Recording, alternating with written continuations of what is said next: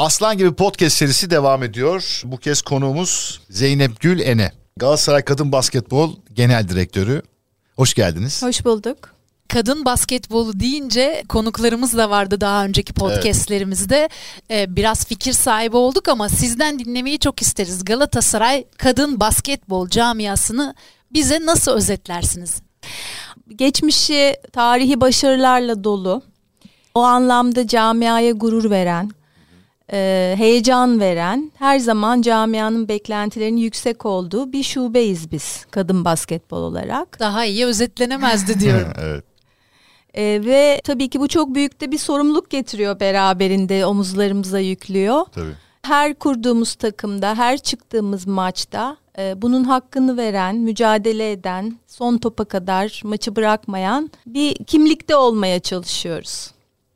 Peki bu sizin üzerinizde e, ve tabii ki diğer e, ekip üzerinde büyük bir baskı yaratıyor mu? Ya da bu baskıyı nasıl hafifletiyorsunuz? Bence yaratıyor çünkü öyle Ee, hissediyorum. yani büyük baskı böyle altında ezildiğimiz bir baskı değil ama hani evinizde de ailenizde de aileniz işte sizin için sizin eğitiminiz için iyi yetişmeniz için her şeyi yapar ve böyle bazı kararları alırken ya işte annemi babamı böyle böyle hakkını vermek lazım gibi hissedersiniz ya yani mesela Galatasaray benim için zaten çok çok özel bir yer çünkü ben Galatasaray liseliyim 11 yaşında girdim bu camiaya. Ee, 96 yılına kadar da formasını giydim. Yani hem okul takımında hem kulüpte.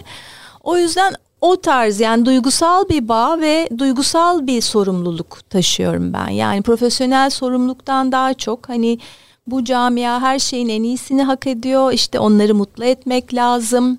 Hep yüksek hedeflere oynamak lazım gibi bir sorumluluk ya da baskı diyelim. Yani böyle altında ezildiğimiz bir baskı değil. Ee, çok uzun yıllardır Galatasaray camiasının içinde olduğunuzu özetlediniz. Ee, gerçekten neredeyse bir ömür denebilecek bir zaman süreci. Peki bu zaman sürecinde en unutamadığınız anlar ya da bir an var mı? Bizimle paylaşmak istediniz. Çünkü çok uzun bir süreç ve e, anlattığınız kadarıyla da e, çok duygusal olarak da bağlısınız bu camiaya. Ben çok şanslıydım. Çok güzel bir dönemine denk geldim. Ee, biz e, kadın basketbolunun Galatasaray'da en parlak yıllarını yaşadık. Benim olduğum dönemde. Çok üst üste şampiyonluklar aldık. Yani 86-87 sezonunda yeniden kuruldu Galatasaray kadın basketbol takımı. Ee, ve o sezondan e, benim bıraktığım 96'ya kadar bir yıl hariç her yıl zaten şampiyon olduk. İşte Cumhurbaşkanlığı kupalarını kazandık. Ee, anı derseniz birçok anı var. Lise takımında bir anım var. Biz e, dünya şampiyonası, liseler dünya şampiyonasına gitmeyi çok istiyorduk. Ve ilk şampiyon olduğumuz işte e, 86 senesiydi sanıyorum. İsrail'de olduğu için devlet gitmemize izin vermemişti mesela. O oraya gidememiş olmaktan dolayı çok üzülmüştük. Öyle bir anı var. Onun dışında herkese anlattığım yani ve benim Şimdi bir spor yöneticisi olarak da hep örnek aldığım e, sevgili Faruk Süren o dönem kadın basketbol şube sorumlusuydu. Hı hı. Çok çok önemli bir maçı kaybettik. Kazansak e, şimdiki Euroleague Final Four'u e, eşdeğer bir pozisyona gelecektik. Ve Faruk abi hiçbir zaman soyunma odasına gelmezdi. Yani kazansak da kaybetsek de maçları arada gelirdi, izleyip giderdi. Dediler ki Faruk Süren geliyor soyunma odasına. Oh. Allah dedik yani ilk defa Yandık geliyor ve kaybettik. evet. Elendik çünkü Avrupa Kupası'ndan. Tabii zaten işte ağlayanlar, üzülenler soyunma odasında falan. Faruk abi öyle her zaman işte Tabii. e, janti, e, grand tuvalet girdi içeri. Arkadaşlar dedi kaldırın kafalarınızı dedi. Burası dedi Galatasaray dedi başınız dik dursun dedi. Ee, size teşekkür etmeye geldim. Bugüne kadar verdiğiniz mücadeleden dolayı sizle gurur duyuyorum. Ee, ve asla üzülmenizi istemiyorum dedi. Ee, hiçbir zaman unutamam ben o soyunma odası konuşmasını. Bir, ve gerçek bir spor yöneticisinin e, böyle bir durumda nasıl davranması gerektiğiyle ilgili bir ders niteliğindeydi. E, ben de onu örnek almaya çalışıyorum. Aynısını uyguluyorum artık diyorsunuz. E, Yani evet, evet. Ee, ben 96'da basketbolu bıraktım bir yıl Galatasaray altyapısında antrenörlük yaptım. E, 2007'ye kadar aralıksız antrenörlük yaptım ve hepsi altyapıda. E, oyuncu yetiştirme, genç yani benim basketboldan aldığımı tekrar basketbol aracılığıyla gençlere verme misyonuyla. Ee, neyse bıraktım yöneticilik tarafına geçtim 2007'den sonra. 2014 yılı e, annem rahatsızlandı. Apar topar Bodrum'a gittim. E, hastanede ona refakate. İşte annemin uyuduğu bir zamanda hastaneden çıktım. Yemek yemeye gittim. Abi baktım yan masada benim eski sporcularımdan birinin annesi babası Bodrumlu bir aileydi onlar. Hemen işte oturduk beraber yemek yedik sohbet ettik. Babası e, mimardı ünlü bir mimar yani o bölgede. Dedi ki Zeynep Gül Hanım dedi e, işte dedi siz dedi bizim e, kızın dedi e, hayatında çok çok önemli bir insansınız. Bunun farkında mısınız dedi. Aa öyle mi dedim çok teşekkür ederim yani hani çok hani mahcup ettiniz beni çok duygulandım. Ben mimarım dedim. Mihenk taşı ne demektir bilir misiniz dedi. Çok duyarım ama tam ne olduğunu bilmiyorum dedim. Orada da yemek yediğimiz yerde uzakta böyle bir eski bina var. Bakın dedi şu taşı görüyor musunuz dedi. O mihenk taşıdır dedi. Yani dedim o taşı oradan çıkarırsanız o bina yıkılır dedi. Siz dedi Gözen'in hayatındaki mihenk taşısınız dedi. Ben böyle artık inanılmaz duygulandım. Dedim gerçekten mi? Evet dedi. Yani aldığı bütün kararlarda, e, duruşunuzla, ona verdiğiniz ilhamla gerçekten bir baba olarak iyi ki bugün karşılaştık bunu size söylüyorum.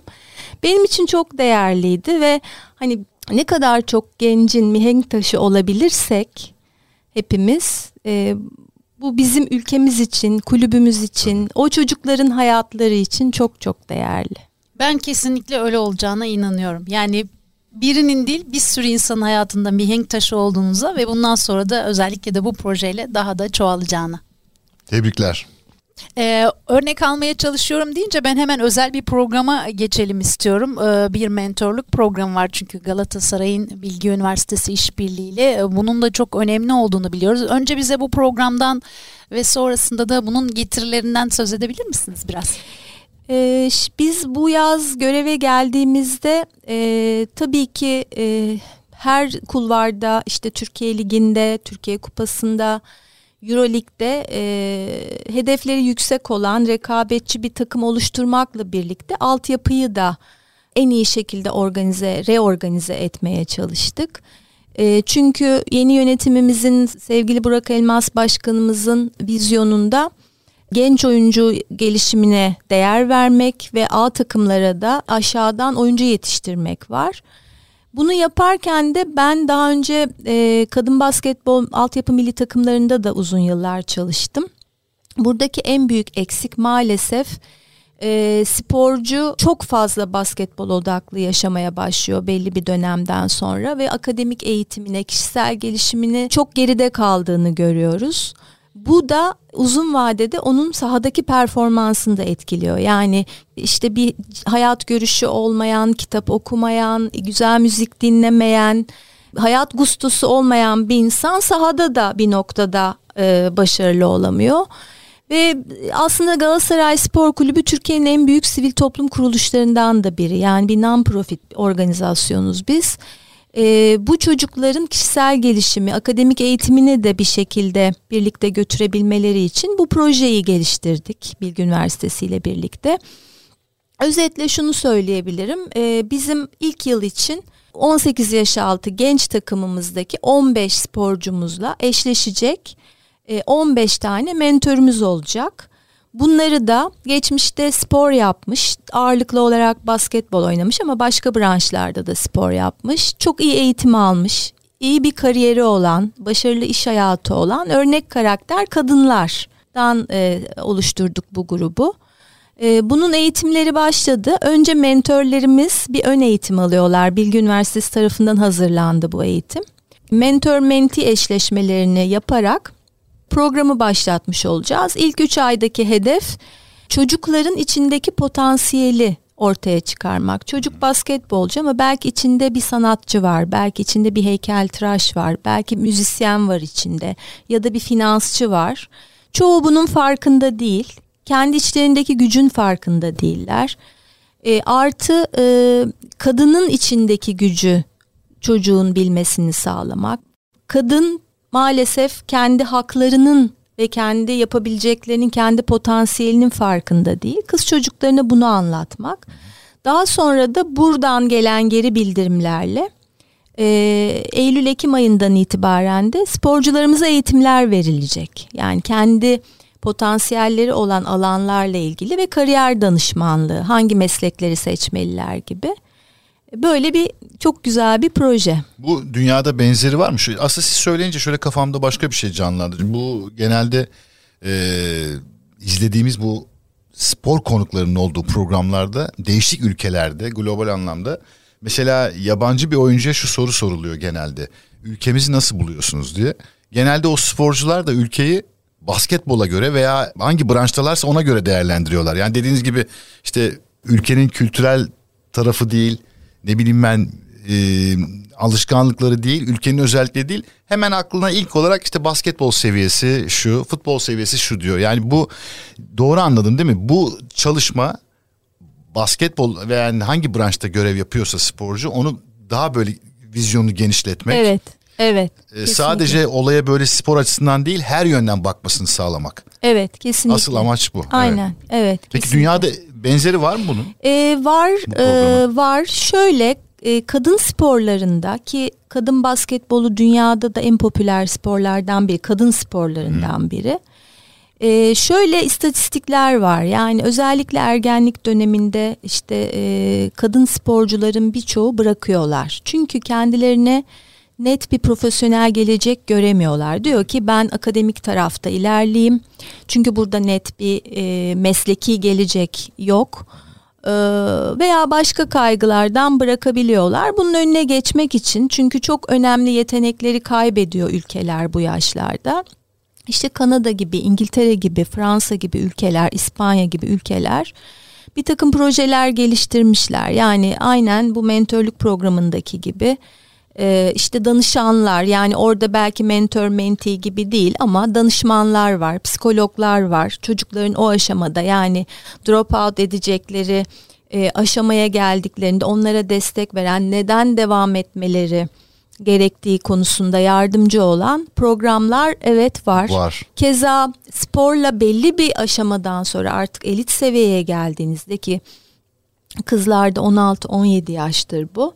Ee, ondan sonra çok zorlaşıyor işler. Yani antrenman e, yoğunluğunuz artıyor, yorgunluk vesaire. Yani bir elit sporcu gibi yaşamak başka bir şeyi de birlikte yürütmeyi çok zorlaştıran bir şey evet. ki işte, insanı hayattan koparıyor bir kesinlikle anlamda öyle, değil mi? Kesinlikle öyle e, ama akademik olarak da çok kritik bir yaş. Yani 16-17 bir şeyleri bırakmak için çok erken lise seviyesinde. E, ona da destek olan programlar bunlar. Yani onu da birlikte yürütmesi için destek veren programlar. Çünkü Amerika bunu çözmüş.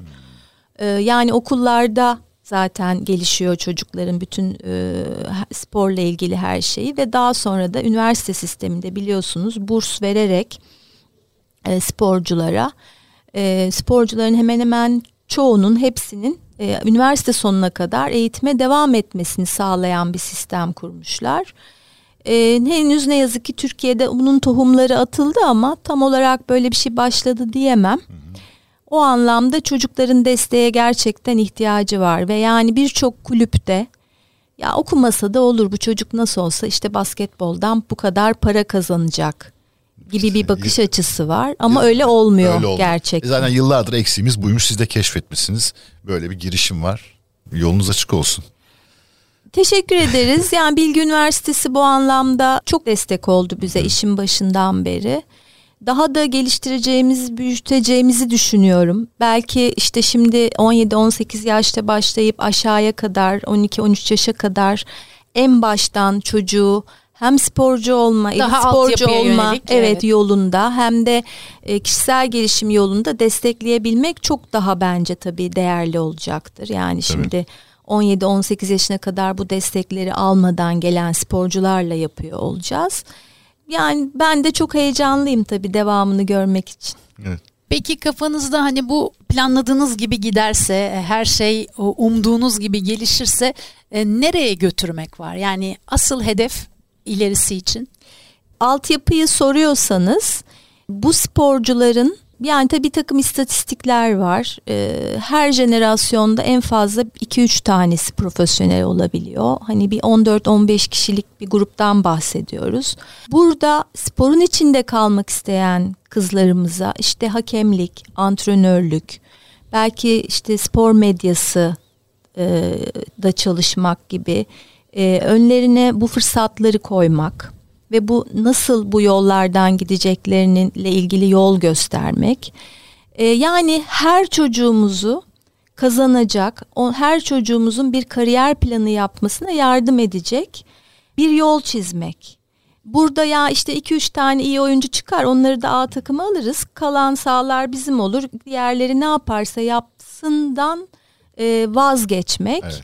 Çünkü Herkesi kazanmaya Aynen öyle çalışmak. deniz yıldızları e, hikayesindeki gibi yani kime ne şekilde yol gösterebiliyorsak çünkü Galatasaray Kulübü'nün benim en çok gurur duyduğum özelliklerinden biri bir eğitim kurumundan köklerini alıyor evet. olması ve her zaman da aslında bu vizyona e, uygun şekilde layık şekilde davranmamız gerektiğini düşünüyorum. Hasbel kadar şu anda bu işin içinde sorumluluk almış birisi olarak ki ben zaten Galatasaray Lisesi mezunuyum. O anlamda da her çocuğumuzu hayata kazandıracak. Sporun içinde veya dışında bir şeyler yapabilirsek ve gelecekte de onların hayatta başarılı olduklarını görürsek bence bundan daha güzel bir ödülü olamaz bu Kesinlikle. projenin. Doğrusu beni çok heyecanlandırdı proje. öyle. Yani hani dinlerken tüylerim diken diken oldu diyeyim. Ee, beklediğimin de üstünde bir proje çıktı. Ee, Malin'in de dediği gibi yolunuz gerçekten çok çok çok açık olsun. Kendi çocuklarınızın sporla durumu arası nasıl? Benim iki oğlum var. Hı. 25 ve 21 yaşındalar. İkisi de e, üniversiteye kadar çok yoğun basketbol oynadılar. E, aranızda pek yaş farkı yokmuş gibi duruyor. Osman için söyleyince gerçekten evet. yaşları. Çok teşekkür ederim. Ben 52 yaşındayım. Maşallah yani şimdiki diyeyim. jenerasyonlara göre biraz erken 20'li yaşlarda anne oldum. Ee, benim eşim de basketbol antrenörü, eski basketbolcu. Çocuklar ister Orhun istemez. Ene. Evet, evet, evet. Tanımaz mıyız? Ee, Orhun Ene benim jenerasyonum yani evet. hayranlarından biriyim ben de Orhun Ene'nin. Çok iyi hatırlarım. O yüzden bizim oğlanlar da tabii anne baba uzun olunca böyle biraz uzun oldular yaşıtlarına göre ve zaten bu dünyanın içinde e, basketbola yönlendiler. Üniversiteye kadar da yoğun oynadılar. Milli oldular altyapı milli takımlarında. Ama bizde aynen bu projede olduğu gibi her zaman eğitim birinci planda, Öncelikle. ön planda dedik ailece ve eğitimlerini en çok destekledik. İşte onlar da maalesef o yol ayrımına geldiler. İkisi de baktılar ki e, basketbolda hmm. profesyonel olmaktansa eğitim daha ağır basıyor. E, eğitime yönlendiler. E, ama basketbolu müthiş basketbol daha doğrusu ikisi de müthiş bir spor izleyicisi. Yani bizim eve geldiğinizde her daim her türlü spor buz pateninden atletizmden takip ediliyor. E, evet hep spor kanalları izleniyor, maçlar izleniyor. Benim rahmetli babam da futbol antrenörüydü. Onu diyorum sporla lanetlenmiş bir hayatım var. Sporla ödüllendirilmiş evet. diyelim. Biraz Bence öyle biraz şans. da öbür türlü. Yani inanın bazen e, ya başka bir şey duymak Yeter istiyorum. Evet yani evet yani. evet çünkü ee, yani insanın da kendini işte böyle refresh etmesi için falan hani başka Tabii. işte sanat, müzik falan öyle şeyler görmek, duymak Tam yakalamışken sorayım o zaman. Ee, sizin hava boşluğunuz nedir? Yani böyle yeter spor dediğiniz zaman ne istiyorsunuz? Ne yapıyorsunuz? Ya ben e, sanırım doğayı doğaya kaçmayı, işte böyle doğada uzun yürüyüşler yapmayı, biraz toprak eşelemeyi, bir şeyler dikmeyi, e, kesmeyi, biçmeyi. Denizi çok seviyorum. Biz eşimle ikimiz de denizciyiz. Çok iyi. Ee, Yine spor var ama işin içinde. Yani o tarafında değiliz henüz. Şu biraz daha tembellik tarafındayız. Motorlu taraftayız şu anda. Yelkene geçemediniz Yelkene mi? Henüz geçemedik çünkü hani biz hep çok yorgun gidiyoruz oraya hmm. ve Orada da ekstra yorulmak yerine biraz dinlenmek Doğru. istiyoruz. Doğanın ve denizin tadını çıkarmak istiyoruz ama belki emekli olduktan sonra o sportif tarafına geçmek için evet yelkene dönebiliriz. Benim kafamda öyle planlar var. Yani denizin üzerinde bir gün olmak bana 15 gün tatil yapmaya eşdeğer Çok oluyor. doğru. Yani o işte gökyüzü, masmavi deniz falan. e, yani denizi çok seviyorum. Denize aşığım diyebilirim. Ya öyle güzel anlattınız ki kokusu geldi şu anda denizin bu. Değil mi böyle iyot kokusu hissettim. Aman ne güzel. ne güzel. Ee, özellikle Mali denizci sayılır yarı. Zaten denizi sevmemek Evet. değil mi bir insanoğlu için bence ol- olmayacak bir Var şey zaten. öyle insanlar ki siz çok hani fazla insanla bir araya geliyorsunuz. Ben sizi de e, denk geldiğim zaman radyo programlarında çok inanılmaz keyifle dinliyorum. Sağ olun çok teşekkür E, var çok şaşırtıcı bir şekilde Var, değil mi? davet Evet. ediyoruz mesela. Ben gelemem, sevmiyorum hiç. Biz denizi. geliriz. Biz geliriz. ne tabii ki çok Biz geliriz. Biz tabii geliriz. ki harika Ne yapalım demişler en program. iyi tekne arkadaşımın teknesidir Süper. diye bir söz vardır değil mi? Ben tabii şuna Harika. inanamazdım. Ee, benim ailemin işte ailem Güneyli benim. Ee, yazın Güneyliler yaylaya çıkar. Evet biliyorum. Şimdi ben o yazın güzel zamanlarını dağın başında geçirmeyi hiçbir zaman anlamamışımdır. Yani benim babam annem de çok severdi. Dağa çıkarlardı yayla diye. Fakat deniz orada duruyor yani mis gibi Ama öyledir tersine işler orada da sistem. Neden? Çünkü orası sıcak Tabii. serine gidelim diye. Orada deniz bitmiş durumda. Sadece gelirler turistler yararlanırdı denizden. Ee, yani deniz çok başka bir şey tabii. Yani, Peki muzır sorularımıza geçelim mi? Muzır sorularımıza geçelim. Ailede herkes bu kadar sporla ilgiliyken rekabet durumu nedir? Ya da mesela neyde çatışırsınız evde? Farklı takımlar tutanlar var mı? Ya da kendisinin istediği sporun izlenmesini işte talep edenler. Evde sizi karşı karşıya ne getirir? Ee, Bir kere anne baba şampiyon. Yani çocuklar konuşamıyordur bile. Belli de olmaz. öyle tam ter- olmuyor Evet. işte öyle olmuyor işte yani e, Allah'tan farklı takım tutanlar yok. Yok. Evet, evet. E, orada çatışmıyoruz orada bir arada oluyoruz ama Bizde e, var çünkü de oradan. ya o da farklı bir renk Evet. ben benim de çocukluğumda e, çekirdek ailede bir tek ben Galatasaraylıydım annem babam kardeşim çok Başka huyu takımda. Beşiktaşlıydı biliyorum o çatışmaları Bizde o yok ama şey var tabii yani herkes her şeyi çok iyi biliyor. Yani futbol seyrederken herkesin kendi özel fikirleri var. İşte işte mesela biri diyor ki işte Ahmet'i niye soktu antrenör oyuna diyor. Sen anlamazsın diyor mesela işte şundan soktu falan. Orada çok derin işte basketbol konuşmaları, futbol konuşmaları yaşanıyor. Oralarda bir böyle herkesin her şeyi çok iyi bildiğini düşündüğü ve birbirine de bu yüzden sen hani nasıl bu kadar biliyorsun ki diye sinirlendiği bence- tartışmalar yaşıyoruz. Bu bence Tipik. ülkece bir Tipik ama bu, e, evet, durum. ülkece Evet, bir size durum, has aynen bir öyle. durum değil bence. Bütün ülke bu halde değil. İşte ama şey var yani bizde e, çocukların yaklaşımı şu e, annenin ve babanın çok iyi bilmesi gerekiyor basketbolu ama nasıl sen hani bu yorumu yaparsın? Nasıl bu böyle kadar dersin? bilirken bu kadar bu işin içindeyken nasıl sen böyle bir yorum yaparsın ya Nasıl işte benimle aynı görüşte olmazsın? gibi evet yani biraz oralarda tabii bir, birkaç sene öncesine kadar maçlar yapıyorduk. 2'ye 2 maçlar. Oo, Evet. Çok şeker. e, Nasıl? Yani gerçek sahada mı? Tabii PlayStation tabii mı? yok yok Ha, sahada, sahada. sahada Sokak maçlar basketbolu. yapıyorduk. E, bizim işte s- bizim oturduğumuz Kim sitenin yeniyordu? basketbol Var, ha. sahasında. Hadi biraz kazıyalım onu. Kim yeniyordu? Hangi takım? e, değişiyordu tabii Orhun'un olduğu zevkli. takımlar çok avantajlı oluyordu. Genelde Orhun'la küçük oğlan oluyordu o da daha Eşitlik küçükken ben büyük oğlanla oluyordum falan. E, eğleniyorduk güzeldi evet şimdi artık yapmıyoruz. Yapmıyoruz. Neden? Ya biz de benim eşim bir aşil tendonu koptu. Bir ameliyat geçirdi Orhun. Hmm. Geçmiş Ondan olsun. beridir artık bak aktif yani basketbol oynamıyor. Ee, eğlencesine de oynamıyor. Oynamıyor. Ben de bu yoğun iş temposunda eşim öyle bir şey geçirdiği için hani en ufak bir, bir sakatlansam bir şey olsa bu benim bütün hayatımı çok olumsuz etkileyecek diye Doğru. korkup yapmıyorum. Daha light sporlar yapıyoruz. Çok iyi. O zaman şöyle yapalım. Şimdi bizim tabii radyocu tarafımız olduğundan biliyorsunuz. O yüzden böyle müzik bizim işimizin büyük bir parçası. Ee, eşinizle, çocuklarınızla, aile hayatınızdan ne bileyim ben ya da geçmiş yıllardaki basketbol hayatınızdan, okul Belki hayatınızdan. ilk aldığınız albüm. Belki de evet aynen öyle. Ee, böyle aklınıza gelen, sizin için anlamı olan yıldızlar, şarkılar. Şarkılar diyeyim daha kolay olur aslında aklında Evet. kalan şarkılar. Şöyle Ee, 3-5 tane çok işimize yarar diye düşünüyorum. Podcast'in sonunda böyle güzel taçlandırmak için podcast'imizi. Ee, ya ben inanılmaz müzik severim.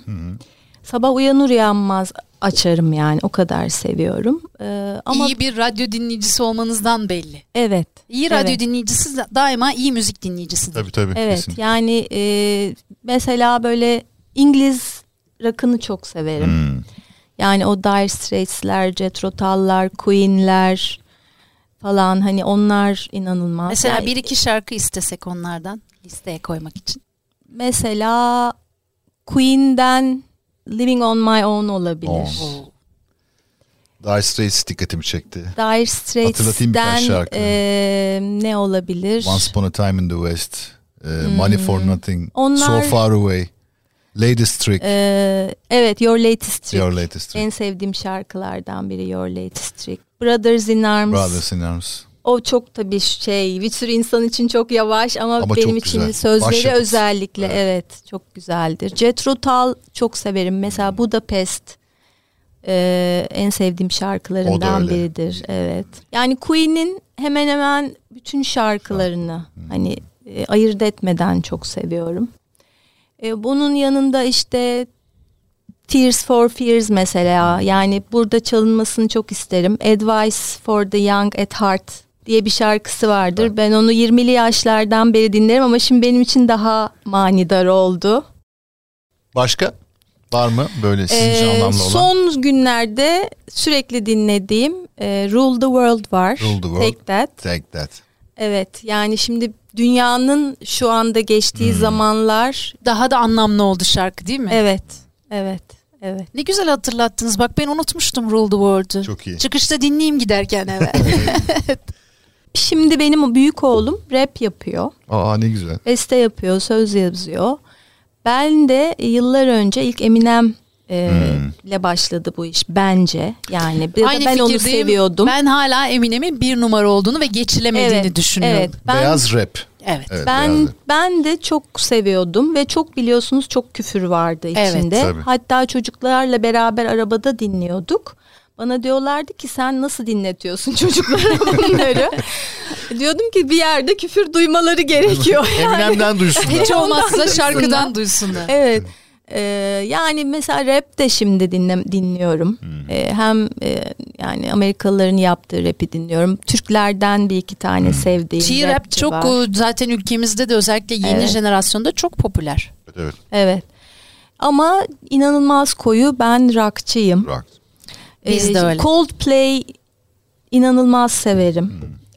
Ee, özel şarkı derseniz yani bizim için şey olabilir Love Song, The Cure'ın Love Evet. Song'unu Cure Love Song. dinlerdik. O zaman bizim Tabii. öyle o ilk flört ettiğimiz dönemlerde çok Evet. popüler bir şarkıydı. Nothing Else Matters Metallica'nın benim eşime ilk böyle duygularımı mi? onun Süper. bütün sözlerini yazıp arabasını sileceğine bırakmıştım Şimdi mesela. onu soracaktım Love Song deyince nasıl tanıştınız, nasıl e, gelişti olaylar diye hazır yeri gelmişken onu da soralım Tabii. bence.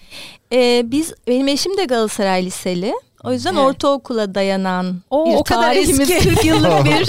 Hani 40 senin yıllık- çocukluğunu bilirim tarzında. Evet gerçekten Evet. öyle. O, o zaman iki dönem büyüktür Orhun benden.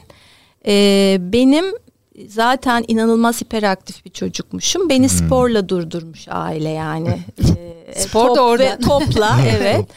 Ee, babam e, rahmetli bana çok güzel bir basketbol topu almıştı. İşte tabii talep ettim.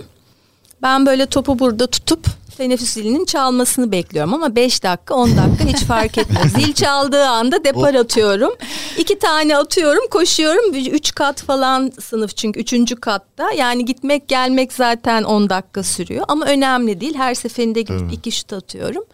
O topu gören Orhun'un arkadaşları Onlarda da top yok. Beni e, aralarına davet ediyorlar. Gel sen de Oo. bizle maç yap En iyi falan diye. arkadaşımız. Hayır yani top aşkıyla e, Evet. gerçek aşk da böyle buluşmuş. Evet, Şahane. Ama orada işte Orhun hep bunu anlatır böyle ballandıra ballandıra. Maçta bana pas vermiyorlar. Çünkü ben iki yaş küçük ve kızım. Sadece top için sizi. Evet. Ondan sonra ben bunu fark ettiğim anda top bana geldiğinde siz bana pas vermiyorsun deyip alıp topumu çıkıp gidiyorum. Üçüncü evet. Böyle o dönemde e, böyle bir kısa bir yakınlaşmamız olmuştu lise döneminde. Sonra e, yıllar sonra tekrar tabii hep basketbol camiası Galatasaray liselilik falan hep karşılaşmalar vardı.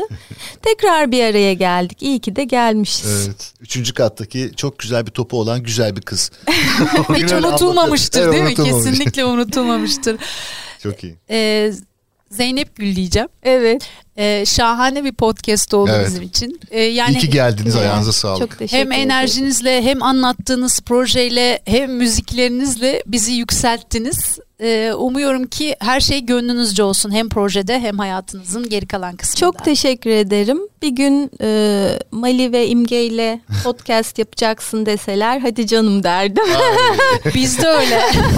Bu kadar basketbol tarihinin e, özellikle kadın basketbolunun önemli bir yıldızını ağırlayacaksın deselerdi Kesinlikle öyle. Yok siz de çok yıldızlar, çok çok önemli isimleri teşekkür ağırlıyorsunuz. Çok güzel programlar yapıyorsunuz. Ben de bu işin böyle güzel denizde bir kum ol- olabildiysem küçük bir veya tuzu kum demeyelim. o yıldızlardan Denizin- evet. biri diyelim. Ee, Teşekkür çok daha ederim. doğru oldu. Çok Camia keyifliydi. çok şanslı. Evet. Galatasaray Camiası sizin gibi birisiyle çalıştığı için çok şanslı.